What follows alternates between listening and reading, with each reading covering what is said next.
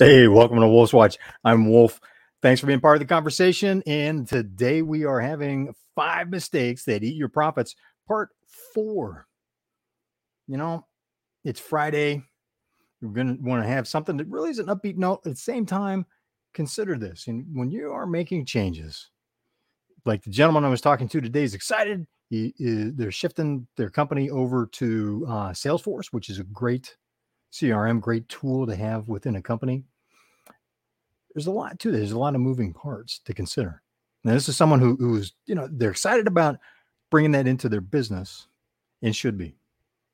When you're making the change like that, you know, this is what these five things that we're talking about, the five mistakes are related to those kind of changes. When you're bringing in a new piece of software, launching a new process for serving a customer, making things more efficient, which is hugely important right now, right? With high inflation, recession kicking in, all kinds of economic chaos, chaos headlines going on around us. You need to look at efficiency. How do we keep increasing profit margins? How do you keep increase, increasing profit margins within your company? So, one of the things to watch for, especially when making changes to how you operate internally for efficiency, always ask this question when you miss this question, it's something that will eat your profits. Before we get that, let me share a story with you.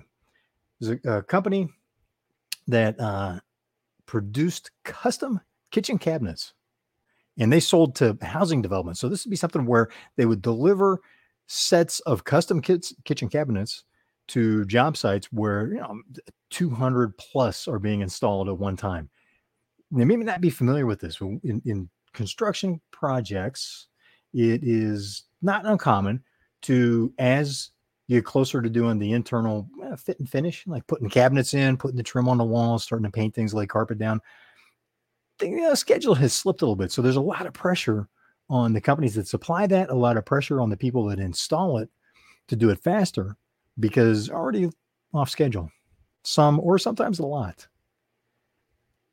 custom, having every cabinet set custom for each kitchen was a great option. It was great for those that are selling the units. Makes it a challenge to deliver on time or to deliver faster to the job site, especially when the schedule is running late, right? So as it slips, runs late, once those cabinets are delivered, where do you store them on the job site? Well, here is an innovation that was great for the company, was far more efficient, gave them much better margins, much more uh, efficient internal processes, made it easier for their team to produce the cabinets.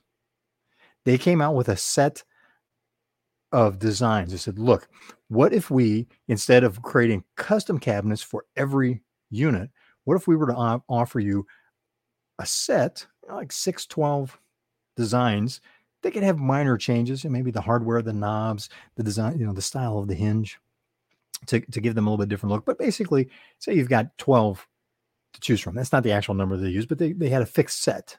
And it was big enough that the developers went, you know what, that would be great because what they included in an offer was we'll have you call us and let us know when you're ready to install them and we guarantee we'll have them on the job site ready to install within 24 hours. That is when the developers went, you do that, you got it. You got the contract. And they be, they owned their market niche after that. They they've got the biggest, they locked in the biggest developers in their region. It was a regional service. And they were able to deliver. It made it possible to scale the business because they had far more efficient uh, processes internally because not every, every time they built cabinets for a customer wasn't a completely custom job. So they followed, if you were looking at automotive, for example, automotive, you have a lot of mass customization in automobiles. Look at all the different options that you can order. Basic cars the same, but you can get different sound systems. For example, not to not to take that too far. So they did the they did what delivered more value for the customer while meeting their need in internal operations. And that is the fourth mistake that wanted to talk with you about. that will eat your profits if you are making internal changes, right? If it's within your company and you are not asking, how does this change add value to the customer's experience, value in the customer's eyes when we deliver what we're, we're making for the customer to them? You have to ask that question. If you don't, you can make internal changes that are very efficient for you that are not good customer experience and actually make the customer experience worse, give your customers an incentive to look for options to your service, to your products. Take, for example, AI bots, customer service AI. Have you have you dealt with that yet? If you haven't, oh, I, I feel your pain when you do. If you have, I still feel your pain. I have too. Do you you call up? You either go on chat online, or if you can find a phone number, you call them up and you get an automated system. And it's an AI driven bot, as they call it, Ro- robot. It's an automated process. And the questions are limited, the responses are limited. I have yet to find a bot that can possibly actually solve the problem I've called in for. So, what it does is it's very efficient cost wise for the companies that do that. And we're not going to pick on the companies that are doing it. If you're doing that for your company, shame on you. Your competition is going to use that as leverage. It's just not a good thing. Moment of silence for your business. Here's the thing those AI bots violate the customer experience, the value of the customer experience, the customer being becoming a raving fan for you because they can't get a live person. They don't have that connection. If you find a way to efficiently deliver highly competent direct human interaction, now you've got and you've got a com- competitive edge over your competition that does do that because people value dealing with other people.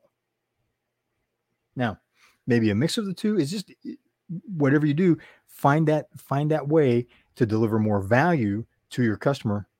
Don't give them an AI bot, which really just kind of says, you know what? We don't care. We don't even want to talk to you. You know, now we got your money. If you got an issue or a question, tough break. You know, talk to the computer. It, it, it's an electronic version of talk to the hand. So here's something to do. Shop your customers, or not your customers, I'm sorry. Shop your competition. If they're doing something like that, there's an opportunity for you to beat them, to provide more value so, food for thought. Are you working as the owner of your company? Are you working with your people to stay focused on that question? The question being the changes that we're making within the company, how does that provide value in the eyes of the customer? Because if you become more efficient and it makes a worse customer experience or it does not increase the value in the customer's eyes, what kind of return on investment are you getting? How are you moving ahead of your competition in this marketplace and the, the kind of chaos that we have around us right now, economically, real and imagined? The relationship with your customer is more important than ever. Right? We hear people talk about the relationship economy. Come on, you're a business person, you're an entrepreneur. You know, it's always been about relationships, right? Businesses are always about relationships because it's people. There's people inside the business. It's all about relationships, getting stuff done, having the right people in the right seats, creating high performance teams. It's all about relationships. Customer, getting the customer to spend money with you. That's about the relationship with the customer, right? So ask that question. Mistake number four failing to ask the question how does this change that we're making internally provide more value to the customer externally? That'll keep you from making mistakes that eat your profits. That's it for this Wolf's Watch. That is number four of five. So looking forward to talking to you after the weekend.